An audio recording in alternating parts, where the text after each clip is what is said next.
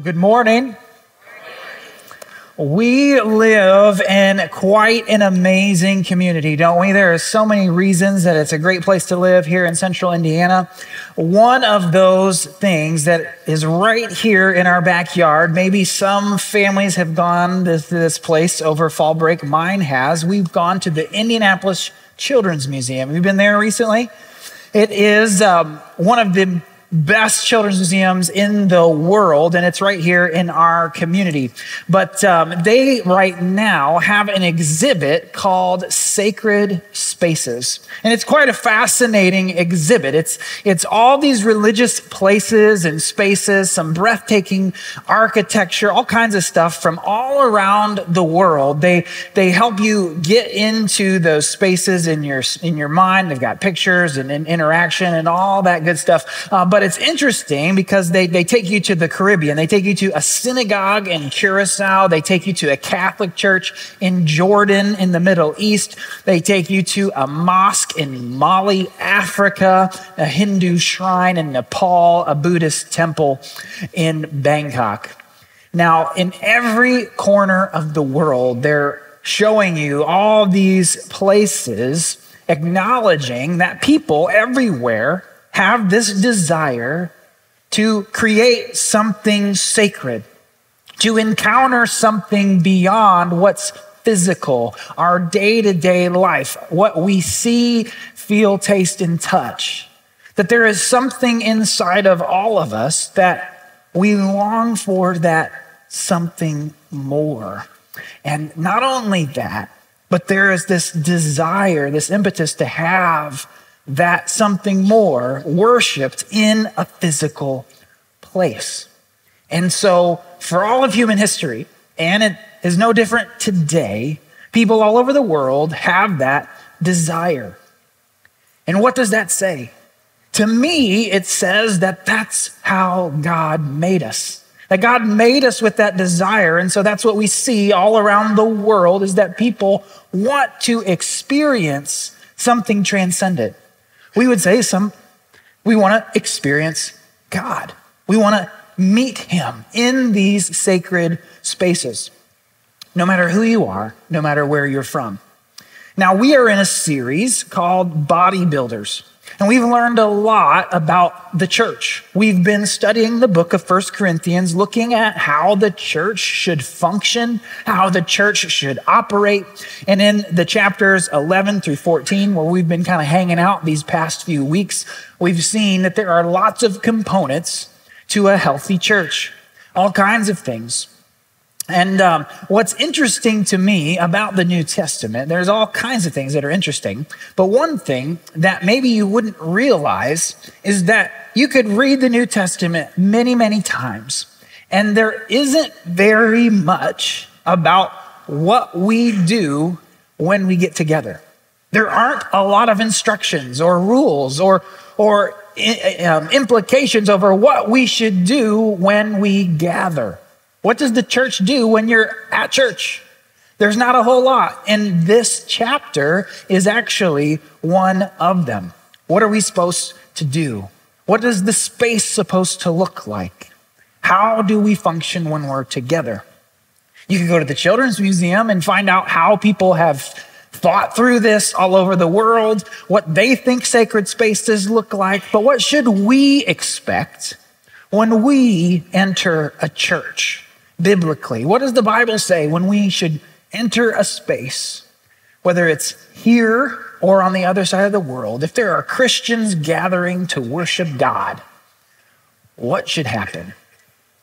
Well, in First Corinthians fourteen, start in verse twenty-six with me. It's one of these few places that guides us on what to expect. And verse twenty-six says, "Well, my brothers and sisters, let's summarize." So you can kind of understand right here, Paul is saying, I'm going to summarize a lot of the stuff that we've been talking about for the past few weeks, these last few chapters, this section of First Corinthians, um, everything we've been talking about with spiritual gifts, everything we've been talking about, uh, you know, what we should do, whether that's the Lord's Supper, what we should do when we gather. Let's summarize these thoughts succinctly. What can we expect when we get together? When you meet together, one will sing, another will teach, another will tell of some special revelation God has given. One will speak in tongues, and another will interpret what is said, but everything that is done must strengthen you, all of you. That is what we should expect. That summarizing sentence there, whenever you come to worship with other Christians, you should expect to be strengthened, every single one of you. And I would say, just like we are strengthened, uh, we should be encouraged. That's another way to think about that. When you come to worship, you should expect to be encouraged. You should expect that. Every time you gather with your church family, you should expect encouragement. It's exactly what we've been saying in First Corinthians. The church should be built a certain way. The body should be built when we gather. That's what we should be doing. Now, how does this strengthening happen? What do we do when we get together that strengthens each other? Well, there's this list here in verse twenty-six. There are certain means, there are certain ways that we uh, operate things that we do that will strengthen one another. And the way Paul describes this is actually kind of interesting. In the original language in Greek, uh, this sentence is a long sentence, and there's one verb, and it's to meet. There's only one thing that they're actively doing. They're meeting together. And then there's this list of nouns. There's a list of things that people bring. So one way you could uh, translate this verse is, when you meet together, a person has a song. One has a teaching. Another has a revelation from God to share. Another has a tongue. Another has an interpretation. But no matter what is happening, it should all strengthen you. So that's what Paul says, that, that all the people who assemble, we bring different things. Some people came prepared to sing and lead worship today. Other people, like me, came prepared to teach today. And maybe someone came prepared to speak in tongues today. Could be really exciting here in second service. Didn't happen in first service. We'll see. I don't know. Could be a very interesting day. Um, but if it does happen, it should encourage us. That's what Paul is saying. And this is in contrast to the things that he witnessed in the church in Corinth. If you remember in chapter eleven, verse seventeen, he told them, it sounds like you guys are going backwards. It sounds like you're causing more harm than good when you meet together, your church. You're not building each other up. You're going backwards. And so all of these things are to help churches like us go forward in our faith. And when I read this, I kind of feel like this is pretty generic. Like, that doesn't really differentiate this church from the church down the street. Like, really, all, all we do is have a song and a teaching. That's pretty generic. And it is. Is there anything else that we should know? Is there a certain kind of building we need to build? Like, should it have a steeple with the cross on it, or have stuff on the wall, or certain color carpet? Or do we need an organ or a guitar or drums? Or uh, is it okay if we don't have any instruments and we just kind of sing a cappella? What's okay? What's not okay? And we maybe have all kinds of questions about what we're supposed to do when the church gets together, and the church has had all kinds of opinions on those sorts of things for years and years and years and years. But what's interesting is the Bible doesn't address that. It doesn't. It doesn't say a whole lot. And there's actually something very beautiful about that. Isn't that so true? This was written so that people all over the world for thousands of years could have the same instructions and be faithful to God. You see, that's ingenious. The church is so malleable and adaptable that it doesn't matter how many thousands of languages that are out there. People are worshiping God right now. All different cultures, all different continents, all over the planet. What's amazing is I, I've experienced some of that. I've worshiped God underneath an acacia tree in Kenya with Christians. We had church with a small group of people. We've had, I've been to church in a one hundred fifty year old old Methodist rural Indiana building, and we had church. I've had church surrounded by some banana trees in Panama. I've had church in a high school auditorium in Arcadia, Indiana. And I've had church a whole lot of times right here in this room with you. What happened in those times for me? Well, somebody brought some songs, somebody brought some teaching, and we heard some revelation from God speaking to us. It was amazing. Every time, all over, that is what happens when Christians get together to worship God. And that's what happens. For two thousand years, since Jesus rose from the dead until he comes back, this is what the church is going to do when we get together. And that's encouraging. And it is what strengthens us. What else should we expect when we get together as a church? Verse twenty-seven says, no more than two or three should speak in tongues. They must speak at one time, and someone must interpret what they say. But if no one is present, who can interpret? They must be silent in your church meeting and speak in tongues to God privately. Let two or three people prophesy. Let the others evaluate what is said. But if someone is prophesying, another person receives a revelation from the Lord. The one who is speaking must stop. In this way, all who prophesy will have a turn to speak one after the other, so that everyone will learn and be encouraged.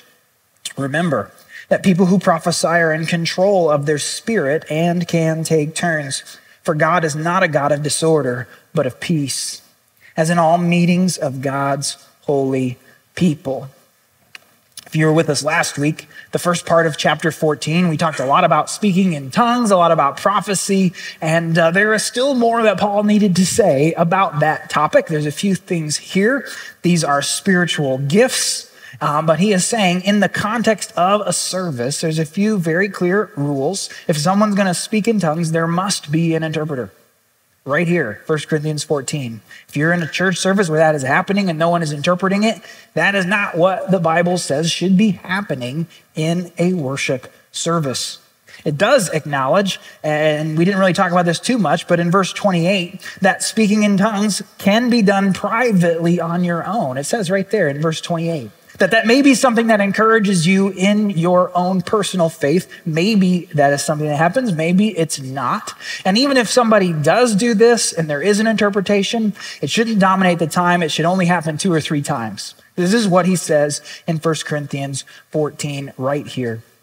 Even on top of that, the people that are speaking, that are sharing things from up front, people like myself right now, verse twenty-nine says, you need to evaluate what is said.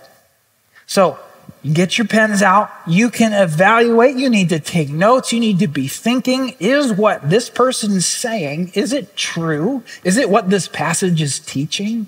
You have a responsibility to be thoughtful and mindful of what is being said. I have a responsibility and am held accountable to what I teach, but so are you. You're responsible for listening and processing and making sure that it does agree with what you know as well. You need to think about these things. And there's a, excuse me, there's a reason for all this. He says that God is a God of order and peace. He's not a God of disorder. He's a God of peace. So the worship services should reflect who God is, that we worship him in an orderly way.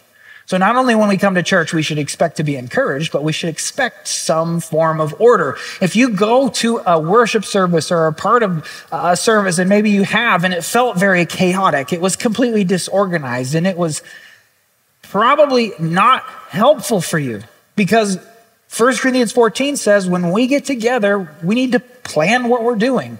We need to have some kind of order about what is taking place up front, because that is what you should expect. And what happens is the church is gathered together. It should be in a specific way.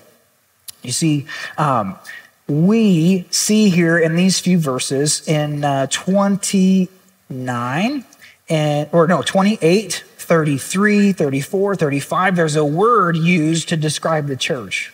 The meeting of the church, Paul says, the gathering of the church or the church meeting. It's an important Greek word, and so I want to teach it to you. It's called ekklesia. That is the word in the New Testament that is translated for church. Anywhere you see church, it's this word, ekklesia, and sometimes it's translated meeting because that's what the word means. It means assembly. It means gathering or group. And what makes this gathering special is, verse thirty-three, who is in it?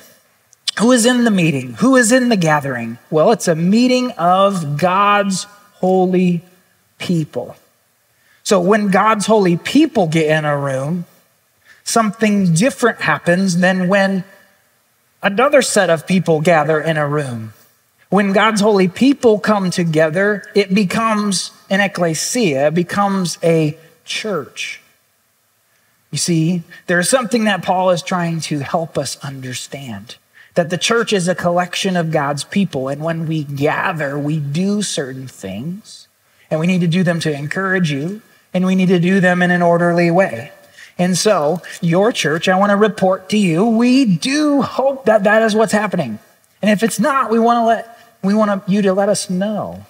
But I kind of want to peel back the curtain just a little bit and um, let you know how we're trying to live this out. So I have a little picture for you. Um, this is the order of service for today. Maybe you've never seen one of these. You didn't even know that here at White River, we plan every element of our service. Like, okay, after the first song, Philip is going to say, welcome. We actually plan that. We plan that. We try to take into account how long is our service going to be? What songs are we going to sing? What key is it going to be in? Because we need people to practice it and to prepare. And they've been here all morning practicing the song so they could lead you and it wouldn't just sound chaotic, but that we can worship.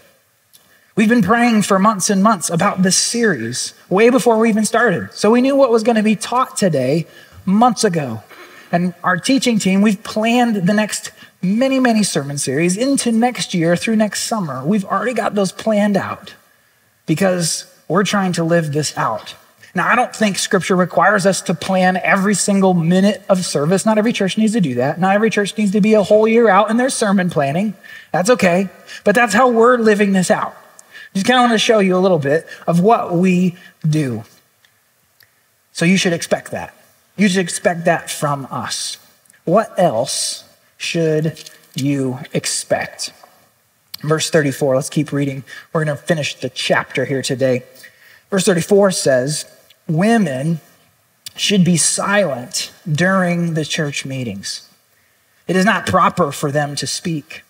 They should be submissive, just as the law says. If they have any questions, they should ask their husbands at home, for it is improper for women to speak in church meeting. Oh. Was that just in my mind? You heard that too? Okay, I, I thought that was just in my head there for a second. Um, if you got any questions about these two verses, Chris is going to be at Gimme Five. He's going to cover that in five minutes or less and answer all your questions. Uh, All kidding aside, there are parts of the Bible that when we come across them, we go, what's in the Bible? I didn't know it said that. And this may be one of those for you. There are others where you're like, I don't know how to understand that. That sounds not like what I think God is or who I am here to worship. Surely it can't mean that. Well, there's a couple things that we need to understand. And I want to just take a time out from the worship service to talk a little bit about how do we understand this ancient book. It's important for us to understand how to interpret and understand the Bible. So a couple things you need to know. One, the Bible wasn't written directly to us in twenty twenty-three. So it's not going to be written to our twenty twenty-three sensitivities. It's just not. It's a lot older than that, and it's not written to our culture, and it wasn't even written in our language. It's a different time and a different place. So we need to understand that. We need to also understand what I would say, just as your pastor, when we come to passages, we need to kind of filter out and think, have we built a theology, all the things that I believe? Have you ever played the game Jenga?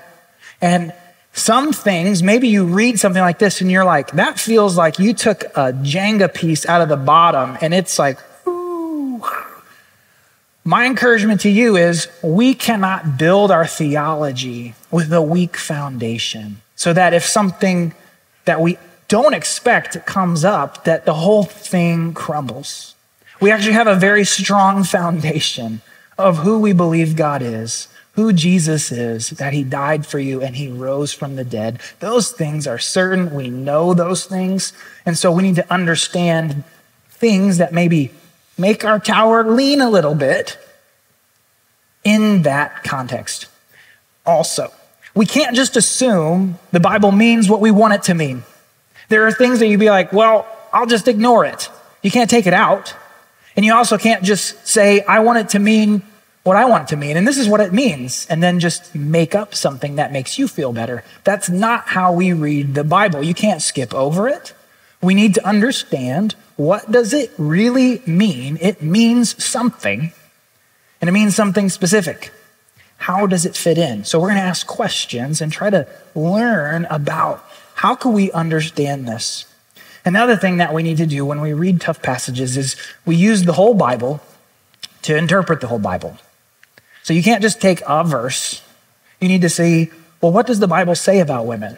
What does the Bible say about worship? What does the Bible say? What does Paul even say in this letter, First Corinthians, about worship and women, et cetera, et cetera? How do we understand things like this that are difficult? Okay, all that. This is written to a small church. The Corinthian church was a very small church in a Greco-Roman city. So Greco, meaning they used Greek language, and it was the Roman Empire in the first century. So you need to know that. And this church met in a home. They didn't meet in a giant building. It was not very big. We have way more people here than were in this gathering. We don't know for sure, but I would say it's probably fifty to seventy-five people in that church. So you need to understand that. They were meeting in a home, all right? And the homes were probably not even as big as your home, but they did probably have some kind of courtyard where they would have met. And that's what you need to think about when we come to these passages. They also would have been heavily influenced by the Jewish influence of the faith. So a lot of the Christians, the first Christians, came from uh, Judaism. Paul recruited the first Christians from the synagogues, and they took those forms of worship into the early church. And what they did was they separated men and women. So the men would have sat on one side, and the women would have sat on the other side. They would have been separate. Okay, you need to kind of know that. Also, there's a reality of education in the first century. In the Roman world, women just weren't as educated as the men. The only ones that would have been would have been wealthy ladies. You need to be aware of that. It's just a reality. That's not the church's fault. It's just the way it was. Also, in uh, Judaism, they would have encouraged the men to teach everyone in their home, women and children, about Scripture. So they were the ones that were educated in Hebrew as they were studying the Old Testament, and they would have taken those things and taught and discipled their family. That was just the method that they used. It was, we're going to teach the men, they're going to teach their families. That's just the method that they had. And that was the context with which we read this. So we also need to know what else is in First Corinthians.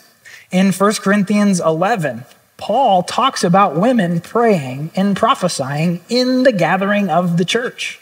So it can't mean something that's universal for the church for all time. because it would be contradicting what he says even in this moment. All those things together make me feel like this is a very specific message to this specific church, not for you and I. And we're not breaking this because we had females leading worship today. I don't think we're disobeying Scripture, and this is how I'm trying to understand how it all fits together. All I can think of when I put all these pieces together is that uh, I think because there were women on one side, men on the other side, it would have been disruptive if somebody's spouse was like, hey, what page number are we on again? Pastor Andrew referenced First Corinthians fourteen. What page is that?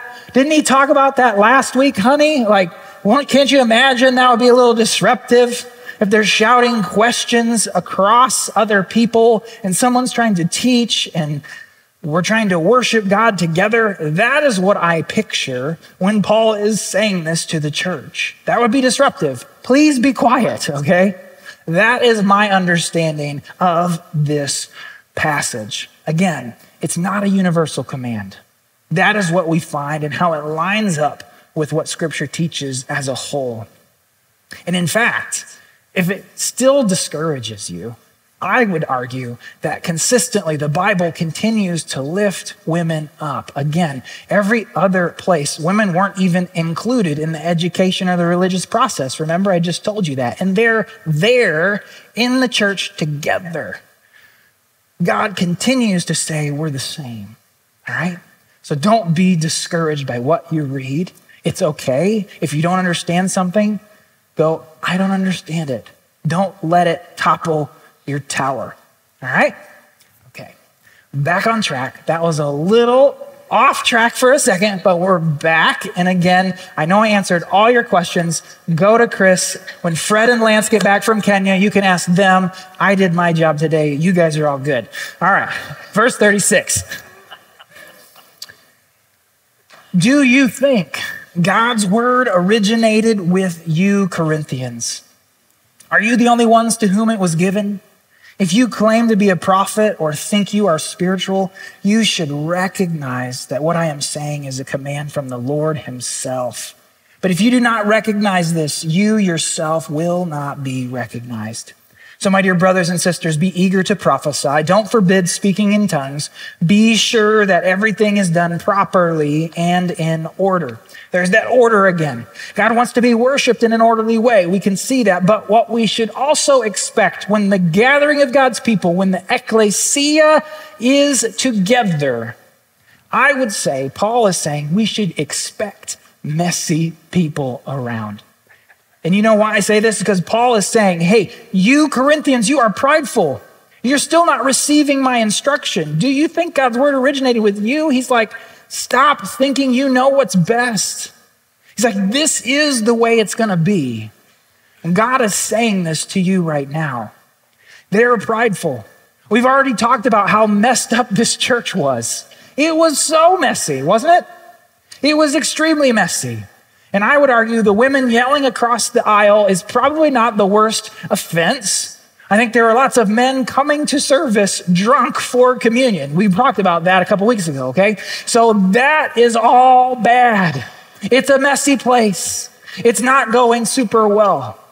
The church is messy. And everything in Scripture points us to that, that when we get together as a church, it's going to be messy because we're messy, because we sin and we're sinners, and we bring that mess with us wherever we go.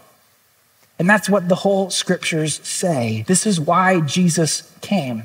He came because of our mess. He came to clean us up. He came to establish a group of people that did not become a museum of saints, but it's a hospital for sinners. And that's the picture that we see here in First Corinthians, is that the church is a hospital, and it's messy. And that's what we should expect when we come. You should expect that from the people around you. It's not going to be perfect. Our feelings are going to get hurt. We're going to have conflict. Our, your leaders are going to mess up. It's not going to be perfect, but we're going to worship God and expect these things. Now, this may be extremely obscure for you. But there is a verse that I think about quite often when I'm interacting with my church family. And I don't know what this says about you, but it, I think it is true. It is Proverbs fourteen four. And this is what I think of sometimes. Without oxen, a stable stays clean.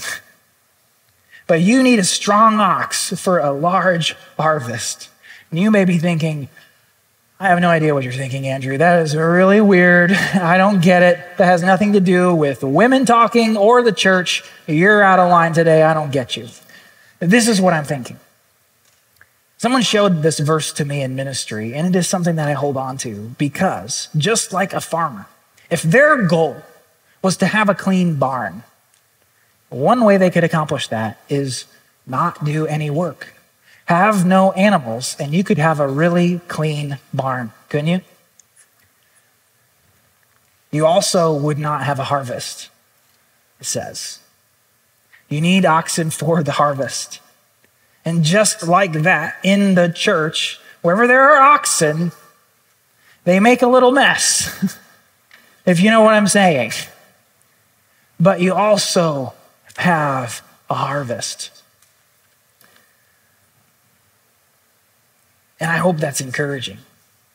But I hope that also speaks the truth, that that's what the church is like, that we're here for a purpose. We're here on mission to have a harvest, the Great Commission. We're connecting every life to Jesus.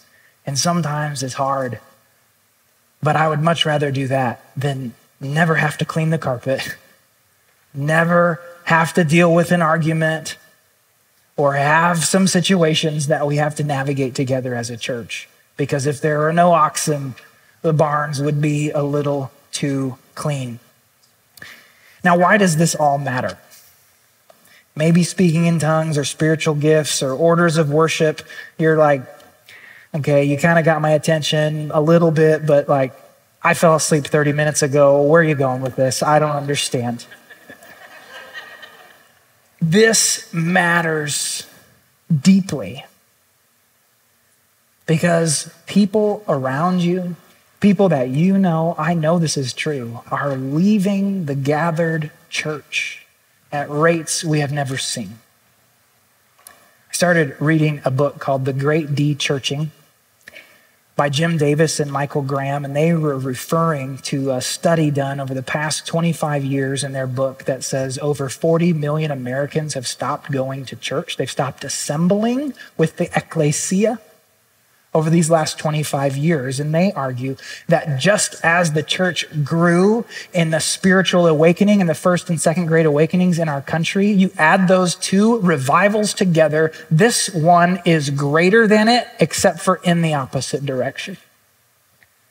People around you, and I would bet many of you yourself have had these thoughts, why do I do this? Why do I get together with people? Why do I give towards this? What is this really all about? We are in the middle of a time where people are shedding the church and saying, I don't understand it. I don't need that. That's not a sacred space. What is this all about? And I'm here to tell you that if you continue to come to church because you think this is what your parents want you to do, or this is a tradition I need to carry on, or that I'm going to feel guilty if I stop going to church, or I only go to church as long as my church is really healthy, or my leaders do certain things, those are not the reasons that are going to sustain you. Because Paul is saying the church is really messy, friends. He's saying it gets a little dicey. You can't write off church because of human interference. You should expect the mess, and we can't give up on church for one reason, because the community, the ekklesia of God, is where God speaks the loudest. Amen. This is where God speaks the loudest. I'm not saying that he doesn't speak outside of the church. I'm not arguing that all churches are healthy. I'm not arguing that our church is one hundred percent healthy. I'm just saying what Scripture is teaching us today is that if you want to hear God speak, we need to get together. And we need to hear what we bring to the table, the songs and the teaching and the words from God. They will encourage you and equip you to live out your faith. and that you need the church because God is here. All those things you should expect. You should expect God to be present in our midst. You see, this is not a sacred space because it's such a beautiful piece of architecture, because there's a cross on the top or on in the building somewhere. It's not a sacred space because we pass fancy communion trays that you don't have at home. You're like, well, this is kind of special. This is a fancy, sacred place. They've got cool trays. No, it's not fancy or sacred because we do certain lights or because we have certain people that stand up here. There's nothing special about us. After all, I know there's nothing special about you. I just compared you to oxen doing their business in the barn, okay? You should know what I think of you. It's sacred because God is here. That's what makes this special. And him speaking is something that we should desire. And we hear that together because God dwells inside you and inside me. And this is where he speaks the loudest. The church is like an amazing a cappella group. You can have your own relationship on your own. But when you add the voices together, isn't it so much deeper, so much richer, so much more beautiful? That is what the church is like. Yes, you have an individual relationship, but it's meant to be a team sport. And this ekklesia, White River Christian Church, is a place where you belong. It's a place where you can become like Jesus, God. A place where you can serve and build his kingdom his way. You can expect God when you come here. That's our prayer. You can expect to hear about Jesus, about how he's died for you, how he rose from the dead for your sins, how we can turn from those and follow him every day of our life. That you can meet him right here, right now. You don't have to go to a synagogue on the beach. You don't have to go to the Far East and see some fancy architecture. You just got to come to this old barn with these old oxen and hear from God yourself. God, thank you so much for this church. I thank you that we have the privilege to gather together in your name, that we can hear from you as we open the pages of Scripture, that we can hear the gospel as we sing it to ourselves and we sing it to you. May we be inspired to go and be the church when we are scattered, and to gather and hear and experience you together. Thank you for saving us and calling us your own and welcoming us into this imperfect gathering. That's in your name we pray. Amen.